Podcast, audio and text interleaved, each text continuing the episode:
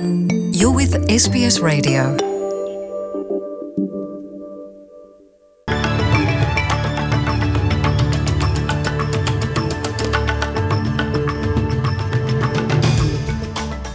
ወደ ዝርዝር ዜናዎቹ ከማለፋችን በፊት ርዕሰ ዜናዎቹን እናስቀድማለን። የአውስትሬልያ ከደቡብ ኮሪያ ጋር ያካሄደችው ስምምነት የኢንዶ ፓስፊክ ጸጥታ ደረጃን ከፍ ያደርጋል አለች። ምዕራብ አውስትሬልያ በ February መጀመሪያ ላይ ወሰኗን ልትከፍት ነው። የአውስትሬልያ እግር ኳስ አብዛኛዎቹን የሶኮሮስና ማቲልዳስ ግጥሚያዎችን ከኒው ሳውዝ ዌልስ ውጪ ሊያደርግ ነው የሚሉት ግንባር ቀደም ርዕሰ ዜናዎቻችን ናቸው። የደቡብ ኮሪያው መሪ ፕሬዚደንት ሙን ጃይን እና ቀዳማዊት እመቤት ኪም ጃንግ ሱክ የአውስትሬልያ ኮሪያ ጦር መታሰቢያን ጎበኙ። በጉብኝታቸውም ወቅት ሁለቱ አገራት በኮሪያ ጦርነት ወቅት የከፈሏቸውን የጋራ መሥዋዕትነቶች ለመዘከር የአበባ ጉንጉን በስፍራው አኑረዋል። የአራቱ ቀናት የደቡብ ኮሪያ መሪ ጉብኝት በአስራ ሁለት ዓመታት ውስጥ ይህ የመጀመሪያው ሲሆን የኮሮና ወረርሽኝ ከተከሰተ ወዲህም አቶ ሙን አውስትራሊያን በመጎብኘት የመጀመሪያው መሪ ናቸው። በጉብኝታቸውም የመጀመሪያው ቀንም ለአውስትሬልያ ከእስያ አገራት ጋር የተደረገው የአንድ ቢሊዮን የጦር መሣሪያዎች የመከላከያ ግዙፍ ስምምነትን ፈርመዋል። ስምምነቱን አስመልክቶ በሲድኒ ዩኒቨርሲቲ የውጭ ጉዳይ ፖሊሲና መከላከያ ጉዳዮች ተጠባቢ ዶክተር ፒተር ሊ ስምምነቱ ከዶላር መጠኑ ባሻገር ሁነኛ ስፍራ አለው ሲሉ ተናግረዋል። ፕሬዚደንት ሙን ነገ ማክሰኞ ከካንብራ ወደ ሲድኒ በመጓዝ የተቃዋሚ ቡድን መሪ አንቶኒ አልበኒዝንና የኒው ሳውዝ ዌልስ ፕሪምየር ዶሚኒክ ፔሮቴን ያነጋግራሉ። በተጨማሪም ከአውስትሬልያ ኮሪያ የንግድ ምክር ቤት አባላት ጋርም ይወያያሉ። የአውስትሬልያ የንግድ ምክር ቤት የፌዴራል መንግስቱ የዓለም አቀፍ ድንበሩን ከፍቶ ሙያተኛ ሠራተኞችን፣ ተማሪዎችንና የሽርሽር ሠራተኞችን ከ December 15 ጀምሮ ወደ አውስትሬልያ እንዲመጡ መወሰኑን በመልካም ጎኑ መቀበሉን አስታወቀ። ቀደም ሲል ዓለም አቀፍ ድንበሩ ሊከፈት ታቅዶ የነበረው December አንድ ሲሆን በኦሚክሮን ኮቪድ-19 መከሰት ሳቢያ በሁለት ሳምንት ተራዝሟል። ረቡዕ ዕለት የሚከፈተው ዓለም አቀፍ ድንበር የጃፓንና ደቡብ ኮሪያ መንገደኞችንም ያካትታል። የንግድ ምክር ቤት ዋና ሥራ አስፈጻሚ ጄኒፈር ዌስትኮት የግማሽ ሚሊየን ሠራተኞች ለተከሰተባት አውስትሬልያ የድንበሩ መከፈት እገዛ እንደሚያደርግ ተናግረዋል። በሌላም በኩል በማርች 2000 የወሰን መዘጋት ሳቢያ የተወሰኑ ንግዶች ከገበያ ውጪ ለመሆን በቅተዋል።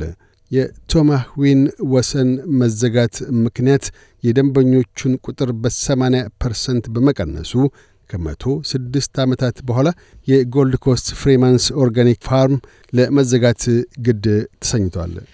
የጤና የሕግና ምጣኔ ሀብት ሰማንያ ተጠባቢ አውስትራሊያውያን የፌዴራል መንግሥቱ የኦሚክሮንን ለመመከት የሦስተኛ ዙር ክትባትን የጊዜ ገደብ እንዲያሳጥር ጥያቄ አቀረቡ። የኦዝሴጅ ቡድን ሰዎች ሁለተኛ ዙር ክትባት ከተከተቡ በኋላ ለሦስተኛ ክትባት አምስት ወራትን መጠበቅ አያሌ አውስትራሊያውያንን ለአዲሱ ቫይረስ ተጋላጭ እንደሚያደርግ ጠቅሷል።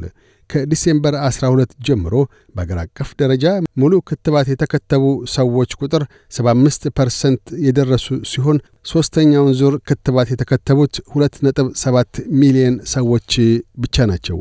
በሌላም በኩል በመጪው የእረፍት ጊዜያት የጤና ጠበብቶች ሰዎች ራሳቸውን ከመጠበቅ እንዳይዘናጉ፣ የባህር ዳርቻ አካባቢም ውሃ ውስጥ ገብተው እንዳይሰጥሙ ጥንቃቄ ማድረግን እንደሚገባቸው ያሳስባሉ። የቪክቶሪያ ሮያል አውቶሞቢል ክለብ ቪክቶሪያውያን ድኅረ ወረርሽኝ ለጤናና ምጣኔ ሀብታዊ ትሩፋቶች ሲባል ብስክሌት መንዳት እንዲቀጥሉ አሳሰበ። ባለፉት ሁለት ዓመታት ውስጥ በወረርሽኙ ሳቢያ ብስክሌት የመንዳት ልምድ ከፍ ብሏል። በአንድ ጥናት መሠረት በ2000 ዓ ም 1.7 ሚሊዮን ብስክሌቶች ተሸምተዋል። በተጨማሪም 4.1 ሚሊዮን ጎልማሶች ከብስክሌት ጋር በተያያዙ ምርቶች ላይ ወጪዎችን አውጥተዋል። የአውስትሬልያ እግር ኳስ አብዛኛዎቹን የሶኮሩስና ማቲልዳስ ግጥሚያዎች ከኒው ሳውዝ ዌልስ ውጪ እንደሚሆኑ ገለጠ።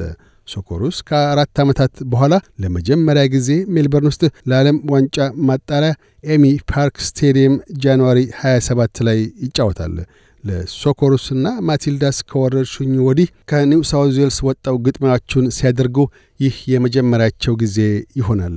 የአውስትሬልያ እግር ኳስ ዋና ሥራ አስፈጻሚ ጄምስ ጆንሰን የብሔራዊ ቡድኖቹ በመላው አውስትሬልያ ከተሞች እየተዘዋወሩ እንዲጫወቱ ፈቃደኝነቱ እንዳላቸው ተናግረዋል።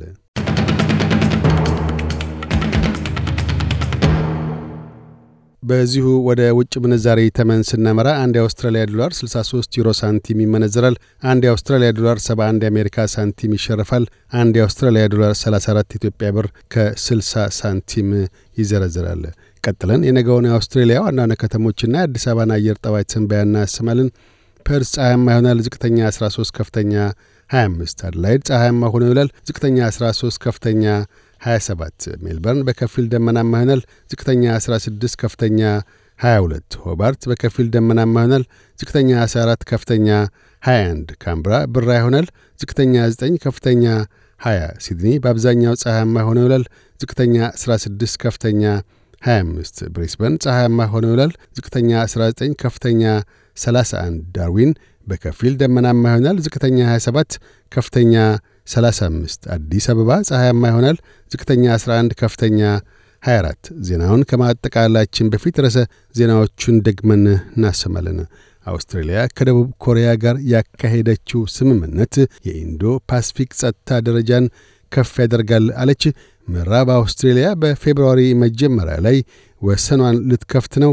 የአውስትሬልያ እግር ኳስ አብዛኛዎቹን የሶኮሩስና ማቲልዳስ ግጥሚያዎች ከኒው ሳውዝ ዌልስ ውጪ ሊያደርግ ነው የሚሉት ግንባር ቀደም ርዕሰ ዜናዎቻችን ነበሩ።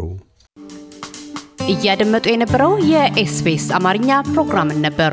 የፕሮግራሙን ቀጥታ ስርጭት ሰኞና አርብ ምሽቶች ያድምጡ። እንዲሁም ድረገጻችንን በመጎብኘት on demand እና በኤስቢኤስ ራዲዮ mobile app ማድመጥ ይችላሉ። ድረገጻችንን SBS dot com dot au Amharic ን ይጎብኙ።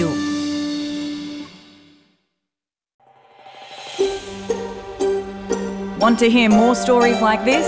Listen on Apple Podcasts, Google Podcasts, Spotify, or wherever you get your podcasts from.